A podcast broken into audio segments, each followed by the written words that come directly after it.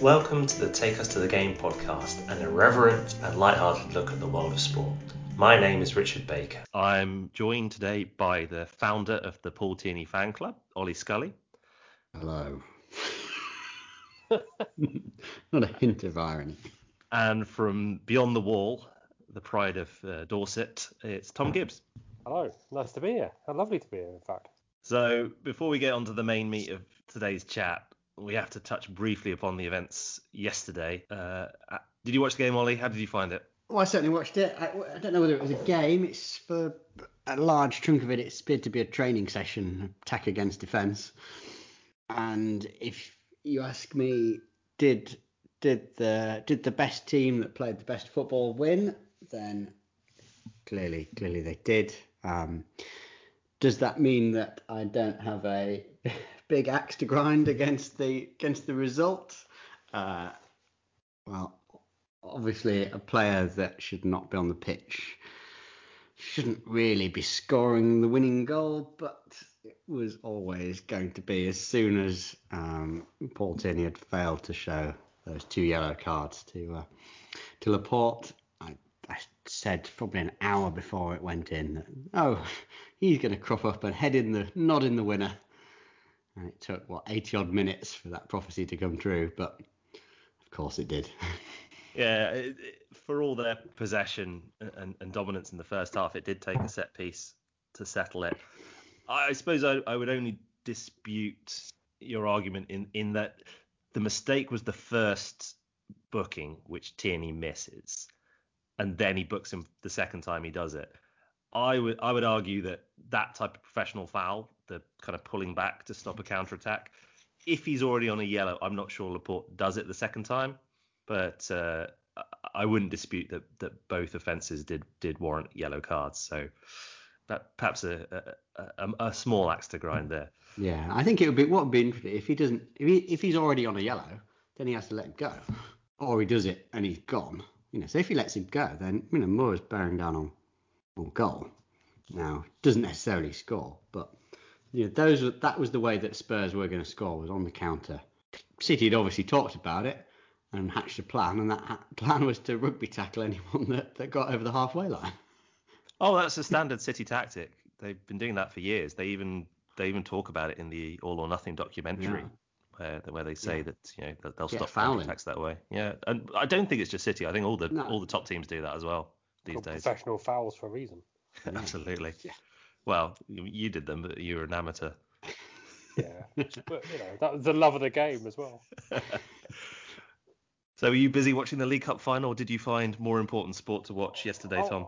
I watched the uh, League Cup final in general. Um, I was, you know, it won't last long in the memory. I was excited to see fans in the stadium though. I thought that was great. I was a little disappointed that between the 8,000 of them, you know, they hadn't smuggled in flares, tifo, streakers, and all the other things that we've been missing so much over the past year. So I'll have to hold out for the, the final of the snooker at the Crucible for that. I, I did think when they were only going to let 8,000 in, the idea was that they could then spread out around the stadium. I didn't realize they were going to let 8,000 in and then just put them in two blocks. They just jammed them in. It was lovely. It meant it looked quite normal. I'm sure that there was, you know, there's 90,000 seats, 8,000 of them used. I'm sure there'll be somebody, probably at the Spurs, going, oh, I got stuck behind that tall bloke. Could, couldn't see it. Missed most of it. well, it reminded me of when I went to Wembley for the uh, the League One playoff final with our, with the Overland looked about the same. I suppose what they were trying is if you're gonna if you're gonna use it as a test event for um, um, for can you let fans into other grounds, it's not much of a test if you go okay you can have eight thousand in, but you're all gonna have to uh, build an extra forty thousand empty seats before you can get that many in. Yeah. Yeah. It makes you wonder why uh, county cricket hasn't been able to uh, do something similar yet. You'd at least get a couple of hundred into your county ground and you'd never notice. Depends which YouTube feed you're watching. If there's the millions in that one feed, because the whichever betting market's blowing up on the subcontinent at the moment. It, it did feel like normality is slowly coming back into sport, and another reason why normality is slowly coming back is we have the next sort of major event on the NFL calendar, coming up at the end of the week, which is the draft, which I suppose, although it follows free agency, does for many fans mark the sort of the, the starting point of the the new season that will begin in, in September. And Tom, you've been busy on your typewriter for the site, going through and picking for all 32 teams. Is this the first time you've attempted such an exercise? In terms of writing it all down and thinking about it in quite so logical a fashion, yes. But you'll you'll know, Rich, that there are these simulators out there, and so there's three or four major um, fan uh, sites or statistical websites that use all of their data and the simulators such that you can fairly quickly throw down pick after pick and use the computer to fill out the rest to play your team. And it's fair to say I must have done hundreds of those over the last few weeks. Where you know, just I'll just have a quick mock, bash in picks whichever which team I'm I'm mocking this today, and just going through it just to throw up new names. And then you go away and you take that to YouTube, look up these players that are being picked out by the by the random generator, as it were, and actually do some scouting on the basis of it. So it works both ways, I think. So Oli, have you had any familiarity with the NFL draft? Have you ever watched it before? I haven't watched it, but you guys have you guys have been been talking about it. It seems it, it seems for months, and so um, if if even I, who do, do not follow the sport, know the name Trevor Lawrence, then he kind of it feels like he must be quite a big deal, which is which is weird given that the you know the amateur kid who is you know, is currently playing amateur sport uh, has pop you know has popped up in my you know kind of sporting sporting brain. Even though I could probably I don't think I could name any other um, American footballers. So that just the and this is what I find quite quite interesting about about the draft that it you know it puts into sort of uh, into the limelight you know kids that are you know kids that not not got professional contracts yet obviously they're going to this is what it's all about. But um, for a chunk of time, they are they are the centre of you know of what everyone is interested in terms of terms of NFL. The draft system wasn't there from day one of what we what we call the NFL dates from from 1920. Um, but the first draft wasn't until 1936. Before then, the teams basically had a free rein of all the best players being available, and there were complaints by the lesser teams that the big teams were just hoovering up all the talent uh, and, and, leaving nothing, nothing less left for them. Yeah, literally, they were just driving round the, the college playing fields with essentially a, a contract and a bit of money, and just whoever got to the guys first. But the thing is, they weren't even watching any video or anything on. They were getting off newspaper clippings and going off to these training grounds to get them. That's right. And the it was the uh, owner of the Philadelphia Eagles, a chap called Bert Bell, who who advocated that his team his team was the worst in the league, and he advocated that there should be a fairer system for allocating talent. And so this idea was born that they were all going to get together and decide, you know, who they were going to draft. But when they did that first draft, they they went to a room and then they put a blackboard up and they literally wrote down all the names of the college players they they could think of. And they came up with 81 names and they went through and they did a draft between the sort of the nine or ten teams however, however many were in the room. But actually at that point becoming a professional player wasn't that attractive a proposition. And in the end only 24 out of the 81 actually signed contracts including uh, not including i should say the guy who was the number one pick for the uh, for the Eagles, it was a guy called um, Jay Berwanger, who declined the contract that was offered him and went off to found a plastic company instead. Do you know how successful his plastic plastic career was? Yeah, known in history as the Great Plastic Empire. Do, do, do you know the little fact about Berwanger? Go on in his college career, firstly he was the first winner of the the forerunner of the Heisman Trophy, which is the best college player. But also during that period, he gave Gerald Ford a scar on, on his face that would live, with him for the rest of his life. Was playing as a as a linebacker, so he scarred a future president as well. So is um so do you think there's any danger that Trevor Lawrence is going to say uh, thanks but no thanks? I've got my got myself a cushy job in industry lined up. Uh, I think not. I think I think he'll make he'll do all right. Although they don't make as much as they used to, the rookies. So they changed the the contract system. I think about a decade ago, where um, now actually there's a quite a tight limit on what you can pay them uh, on your initial contract. whereas I think about 10 years ago, I think a, a rookie got a correct me if I'm wrong here, Rich, about a, a five-year contract up to about 80 million guaranteed, 80 million dollars. Whereas now I think it's down to about 30 million max, and then it sort of comes down as you get further down the picks. So it, it, they're cheap. That's one of the reasons why this is so appealing to general managers and teams. Is not only do you potentially get game-changing players, but you're probably saving a bit of money by picking them out as well. Which is so important in the NFL where you have a salary cap. So if you can land a star player who's 21, 22 and cheap, then it means that you've got all that extra cash available to go and get get the missing pieces around him as well. Because um, what generally happens then, once they go four or five years in the league, the, the star players will then, once they move on to their second contract, will earn the mega bucks. You know, the you know the 30, 40 million dollars a season. Uh, last year, Patrick Mahomes signed one of the biggest contracts in sports history, which was worth you know nearly half a billion dollars over 10 years. So yeah, very important that teams get it right this time around, which is why, as Gibbs said, you know, 85 years ago they just looked in the newspapers. Uh, some didn't even do that, um, uh, but now scouting for the teams is an enormous, enormous business, uh, and and fans get involved too with their with their own their own take on it.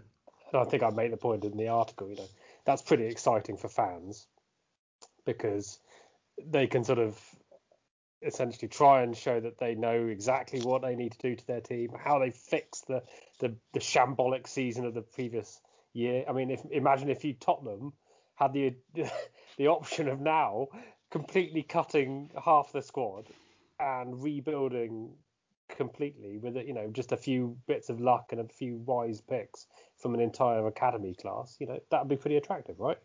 Well, it's, it's pretty much exactly what we do need to do. It's just that just that we can't go and go and find any any of these players on the cheap. Uh, everybody knows that we need to do that, and so we're gonna even in a COVID market, we're gonna have to pay pay top dollars to do it. One of the interesting elements of it is that it really brings to the fore the role of the general manager, which is very distinct from that of the head coach in the NFL. Whereas the head coach is very much responsible for on-field operations and you know how the team plays the general manager is really sort of the HR director of the team. So the general manager has to get the picks right, but he also needs to think about the style of the player that, that the head coach wants, which means that you know the best teams tend to have head coaches and general managers who are very much in lockstep. Garbage can teams tend to be somewhat different. Yeah, and well, so there's there's essentially two types of general manager as well. There are the accountants who do who happen to be quite good at making contracts, making the salary cap fit, uh, getting their uh, their value together, and then there are perhaps the more the scout types. So there's those who you know who think you pull together a team of scouts well, they identify what the team needs most effectively. And actually, if you can get one that does both, that's pretty rare, I think. So general managers have a pretty short shelf life for the most part because you know, it doesn't take long for the patience to go, and that's an easy change to make. Is the guy who's either balancing the books or pulling the talent together. Is not a bad way to show you're a powerful owner who can make a bit of difference. So, is the is the role of the general manager sort of broadly akin to the, the, the director of football role within a within a football club? More more concerned with recruitment than um, than sort of day to day you know, training the training the team. Is that a fair kind of comparison? I, I would think so, but I don't know of many directors of football who've had their job description very well defined either. And I, I, you know, the, maybe the Bayern Munich kind of style version works best, where they, you know, they are sort of quite a lot of the club's representation behind the scenes. Yeah, I get it, but at the same time, the the GM in NFL is very much more visible, very much more front and center part of that, you know, who's going to be sat next to the new signing? It's the GM, not the head coach, for instance, on the press conferences. I know what you think about that one, Richard. Yeah, I think it's it's a very high profile role, more so perhaps than director of football. I think most fans are aware of who their GM would be in a way that their director of football perhaps less so and, and, perhaps the draft is one of those reasons because it's very much the day or the days of the year where the GM and, and or the GM office as they refer to because the the GM will have his traditional scouts alongside him, plus in the kind of the modern era, a lot of kind of the data analytics folk as well. That's become part and parcel of the game. But they're they're really front and center over over the, the three days, Friday, Saturday, Sunday. And I would say that uh, it's not always been this, this much of a a showpiece. Up until 2015, the draft took place in New York every year. In, in its early years, it used to take place behind the scenes in hotel hotel rooms. Then it became more transparent, but it was in New York every year. And then the, the NFL had the inspired uh, decision to to take it out on the road, so to name a host city and really make a, a three day extravaganza off it a real sort of media jamboree, and it's really pre pre pandemic, growing from strength to strength. And this is kind of the point of it, really, because the NFL season maximum five months, even if you go all the way, you know, even less if you don't make the playoffs. And there's no other professional American football really going on out there. You haven't got, you can't look forward to the the, the Nations League in the summer to fill it out a bit. No, that's it. So you've got this sort of huge chunk of calendar where the NFL doesn't actually provide anything to its fans on paper, but actually it does. So it's got but centre that sort of seven month period, the draft, and all of this media fanfare around those three days, but then all of the media hubbub about how that's going to go, all the trades are going to go, who's going to pick who. It's essentially, um, yeah, it's everyone's free for all about you know how teams are going to sort themselves out, and you know, it's fun. It's just straight up fun playing a part of it with a with a fan base. And the ECB really embraced that fun with the hundred draft, whereby was it one player was selected every half an hour, starting at seven o'clock in the morning. No, no, you forget. It wasn't one player at a time. Occasionally they just released a batch of them by random team order. yeah, it's all the glitz and the glamour. But I mean, other sports have drafts. Other sports have attempted to replicate the draft. None have really succeeded. Why is it? And you touched a little bit on that last answer, but why is it that it works so well in the NFL? Well, I, I- think it is. Um, yeah, I, I think I build on what I said there. I think it's actually a really great way to engage your fan base with your team, which, if nothing else, and they could be the worst team in the whole NFL, and trust me, I know about that. But you can still have a really strong opinion about it, and it can give you some hope because you can actually go away and you can think about well, these players that they're p- picking, the ones I'm going to see next year are actually, you know, going to be great. And I, you know, I, I can see what he's going to do in our team, or I can see that's a terrible idea. It's horrendous, you know, and boo them to the heart's content. But still, you're actually really engaging with the whole thing. So that was one, one question I had is, is how, how much impact do these do these guys that that are, that are drafted into into teams how much impact do the rookies tend to have? Obviously the you know the bottom bottom team gets gets first pick. Are those picks sort of are they ever genuinely sort of transformational? Can they can they take a um, take a team up you know into into playoff positions that you know you know from from from first pick? I, I would argue yes. I don't know about you, Rich. I would argue no, but you go first. Okay, thanks.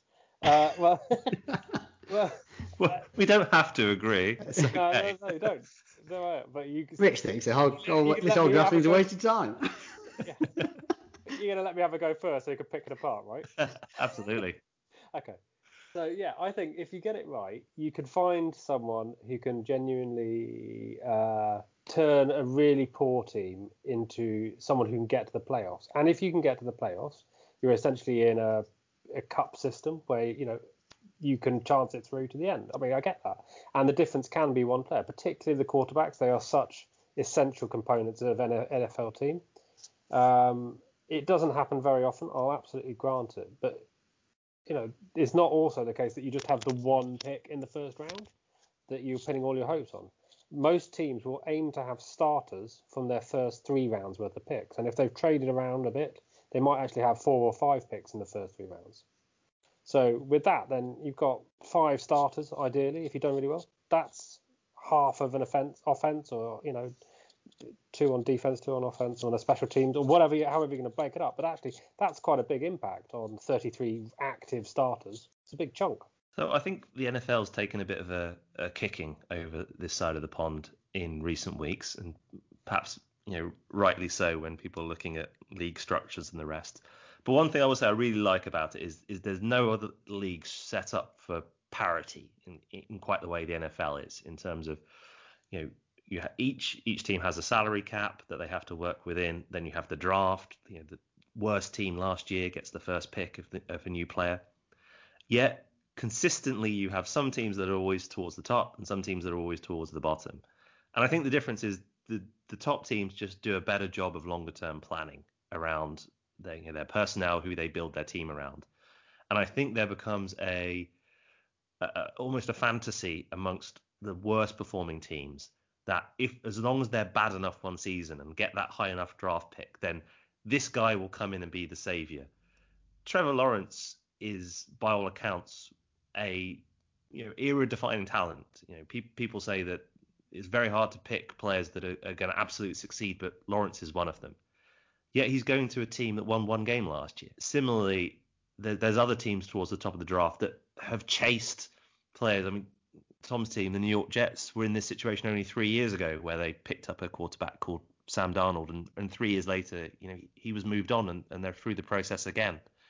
There was a chap who went very high last year, Joe Burrow, to Cincinnati. Again, like an amazing talent in college football. People were so excited to see him play. But he just got killed because the guys around him weren't up to it. And he was just getting battered week in, week out and ended up, he didn't complete the season. He left with quite a severe injury. So I think that it's important to draft well, but there can be this feeling that if only we get this pick right, if only we get this new bright young talent in, then everything will be sorted out. And I think actually no, the, the way you build a team is much deeper than that.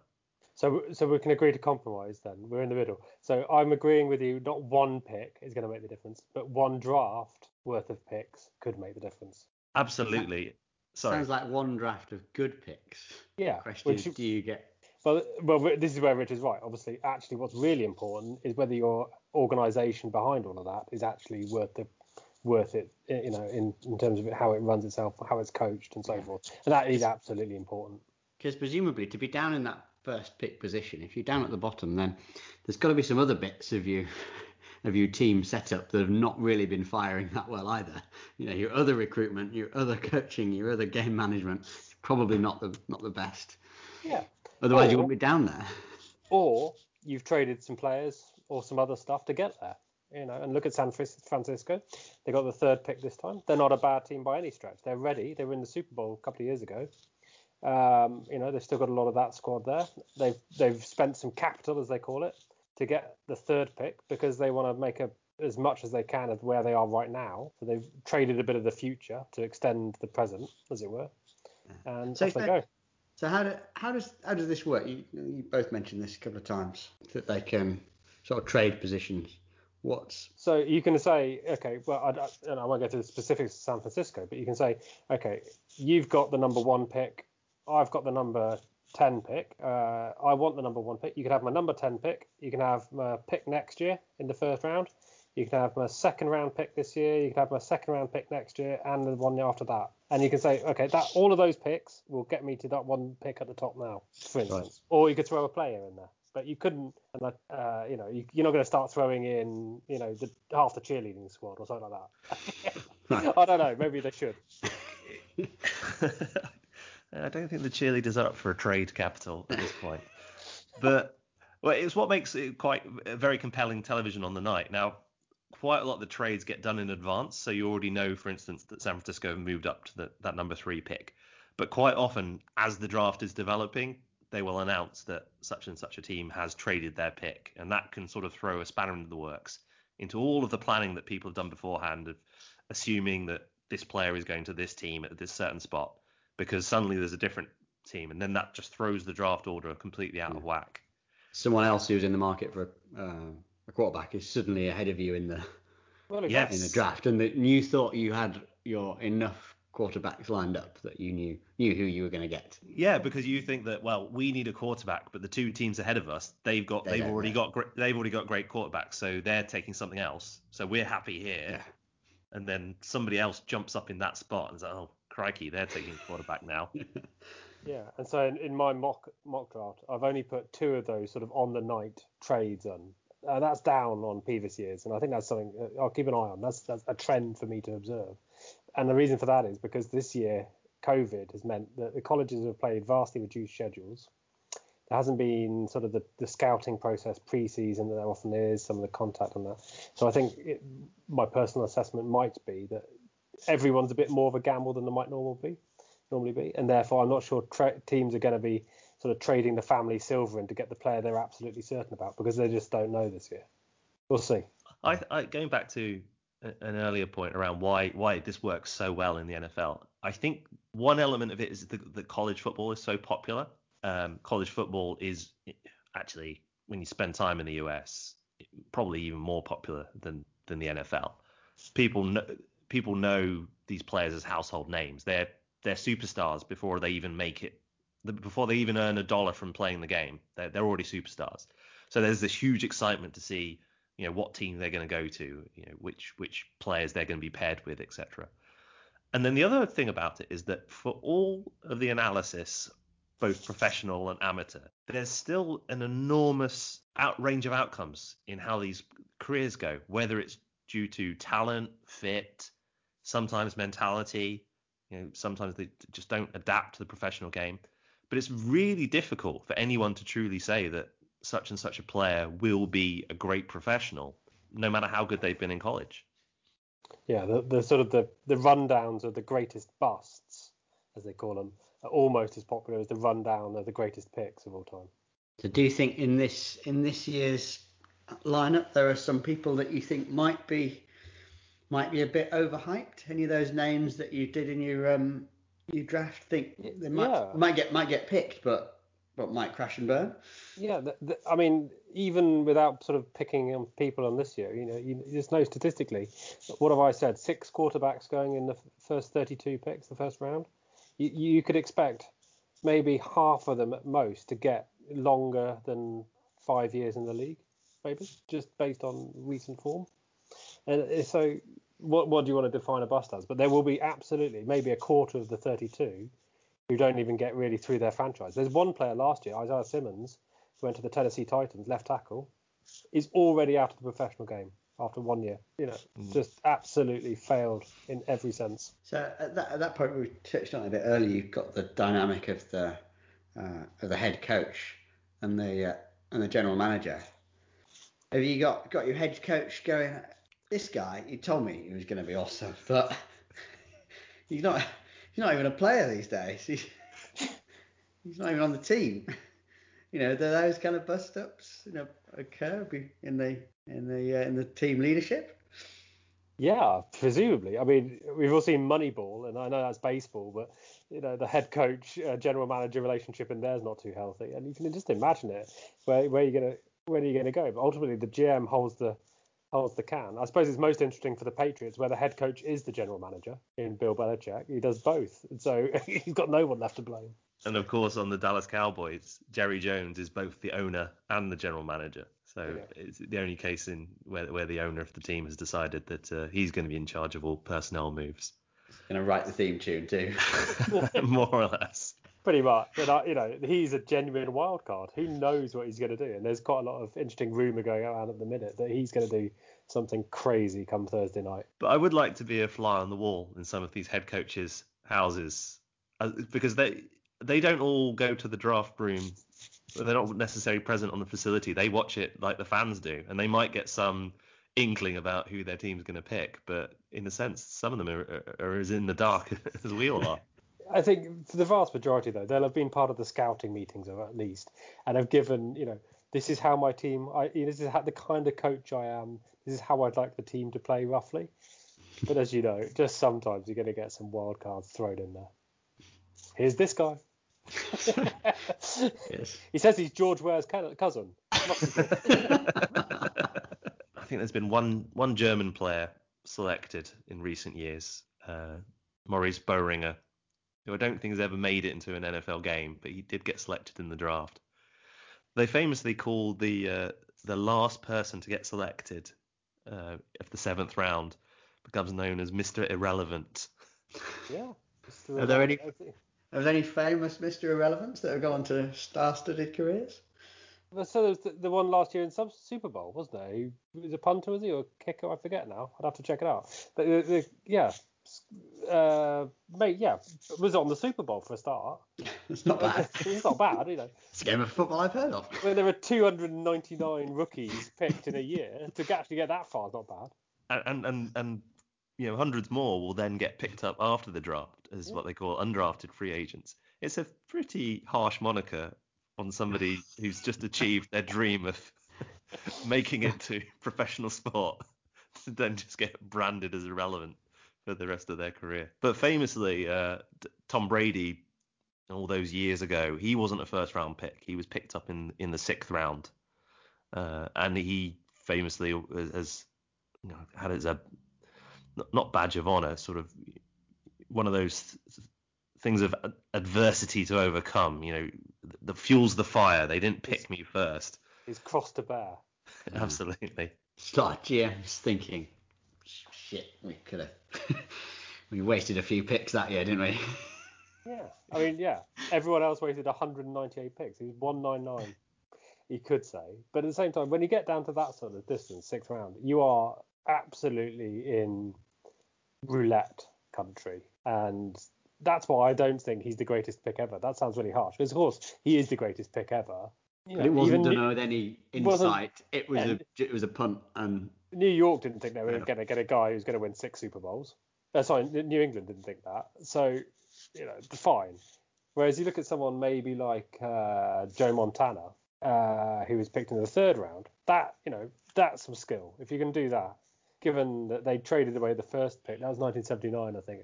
They traded around the uh, traded out the first pick that year to get O.J. Simpson into the squad. Not a bad player. bad player. Less good as a husband, but you know. I think I think we politely say off-field issues. yeah. yeah, yeah, and uh, yeah, but not a bad actor either. yeah. I Um, think his greatest work was in Naked Gun 2 for me. Yeah. anyway, 49ers got picked him up with their first round uh, number one pick, and then you know waited it out to the third round, picked up Joe Montana. Not bad. There is an element that I think you'll quite like, Oli. One thing they do is they invite most of the top prospects to the draft itself. So they'll be sat there in the audience, and as they get picked, they get called on stage. Uh, it's a tradition that the commissioner of the league gets booed, Roger Goodell, by whichever city he's in.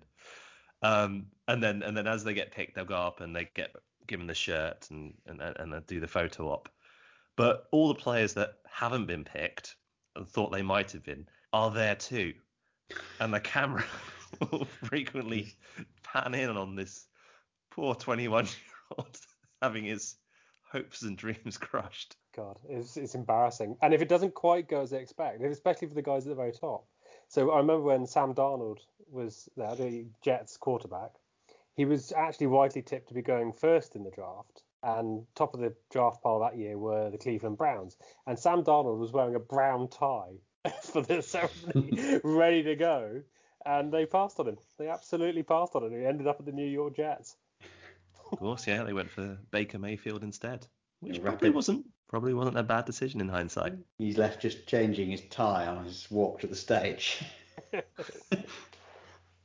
having having delved into the weeds on this and spent hours on YouTube and, and maybe learning a bit more about some of the players that you might have done otherwise, who who you are you excited about seeing picked that maybe the less uh, engaged fan might not be aware of? So I like, oh sorry, I don't weight nearly as much as most of the American commentators the measurables as they call it. So the almost as soon as they've said a name, you know, when they're talking about people, they'll give them their height, their weight, probably the wingspan as they call it for a defensive player, how long their arms and all that. And I like the players. You know, I just don't, I don't see the necessary relevance. Actually, I want technique and skill. So there's some players out there. I like a guy called Jaelon Darden.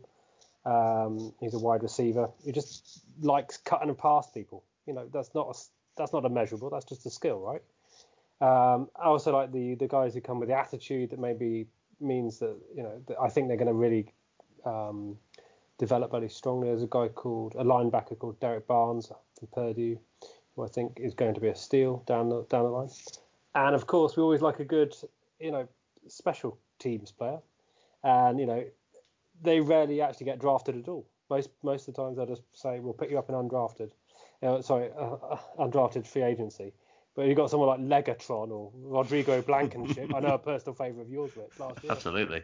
Um, you know, who, uh, who just got picked up at the end of the draft. Very good. Uh, you know, and he's worth you know 10 points a game for the Colts. And this year there's a guy called Jose Borregales, kicker, that I would like to see get drafted. I think he's good enough. If you go to one website tomorrow, go to take us to the game. But if you go to two websites, then visit Rodrigo Blankenship's personal website. Uh, you you won't be disappointed. It's amazing. We, we've established that it works incredibly well for the NFL. Where else could you see a draft working, Oli? Is the is county cricket crying out for something similar? Well, there's there's an interesting thing about how you how you bringing talent into into county cricket um, post post Brexit in a way, because I think you know, counties have sort of relied upon being able to go out and find some um, find some talented South Africans and bring them under in under the Kolpak arrangements, and kind of a lot of lot of counties have bolstered their squads um, in that way. And you know, by reports, that's getting harder and harder. And I think there's a few few counties have managed to sneak a last few crop of players in this year, but I think you know that's probably the last time they're going to be able to do that. So there's going to be a um, there's going to be a challenge for those counties to to get a you know to get a good pool of, of new talent into the into the first team. And yeah, they maybe need to be thinking about who is that who is that second tier of, of county cricketers and how can they make sure that the talent all stays in the game? Because you're not if you're playing sort of seconds county cricket, you're not earning any money at all. You're doing it for the love of the game. And so there's going to be some talented guys that drift you know drift out of the game before they before they really really get get a chance to have a career and have a chance to really develop into uh, into professional cricketers.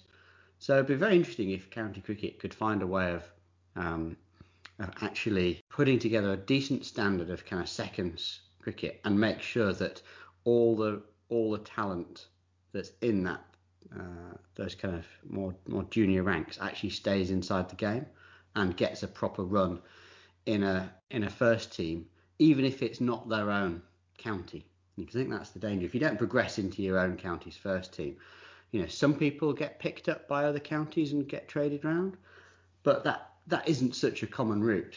Right? And I think the counties have not been great at, at, doing that necessarily over the years because it's been easier to find, um, you know, guys from overseas that have been playing a decent standard cricket and they kind of just been a safer bet. So it'd be interesting if you could have a like a, a draft into the into the first teams from uh, from the second team, second division, from the the second eleven. The other area I think that uh, the sport that could benefit from a draft would be uh, football football managers. right? Football managers is a current, you know, it's, it's a merry-go-round with a you know handful of names. Um, why not formalise that process by saying, right, start of every season, uh, team that comes bottom gets every every season. Every season, yeah. Right? You know, why perpetuate the same uh, same club at the top for you know for two or three years, the same group of players, same manager. You know, we know what's going to happen over the next next couple of seasons until a crop of players dies off. So why not um, why not randomise it and, uh, and let the uh, let the bottom team have first pick of the managers, and then we'll just see how good the uh, you know the the Guardiolas are if they have to well, have to nothing, cobble together a uh, nothing else. It would make United team. press conferences interesting, especially when a manager turns up at a club that he's been slagging off for the last five years. Steve Bruce getting drafted into Liverpool. Tom, are you going to be staying up all Friday night? I am seriously tempted, so I need a little little chat with the uh, the employers tomorrow, but I might take Friday off. Yeah, might work out. Excellent. Over under on how many picks you get right? Uh, I would be happy with 25% hit. 8 out of 32.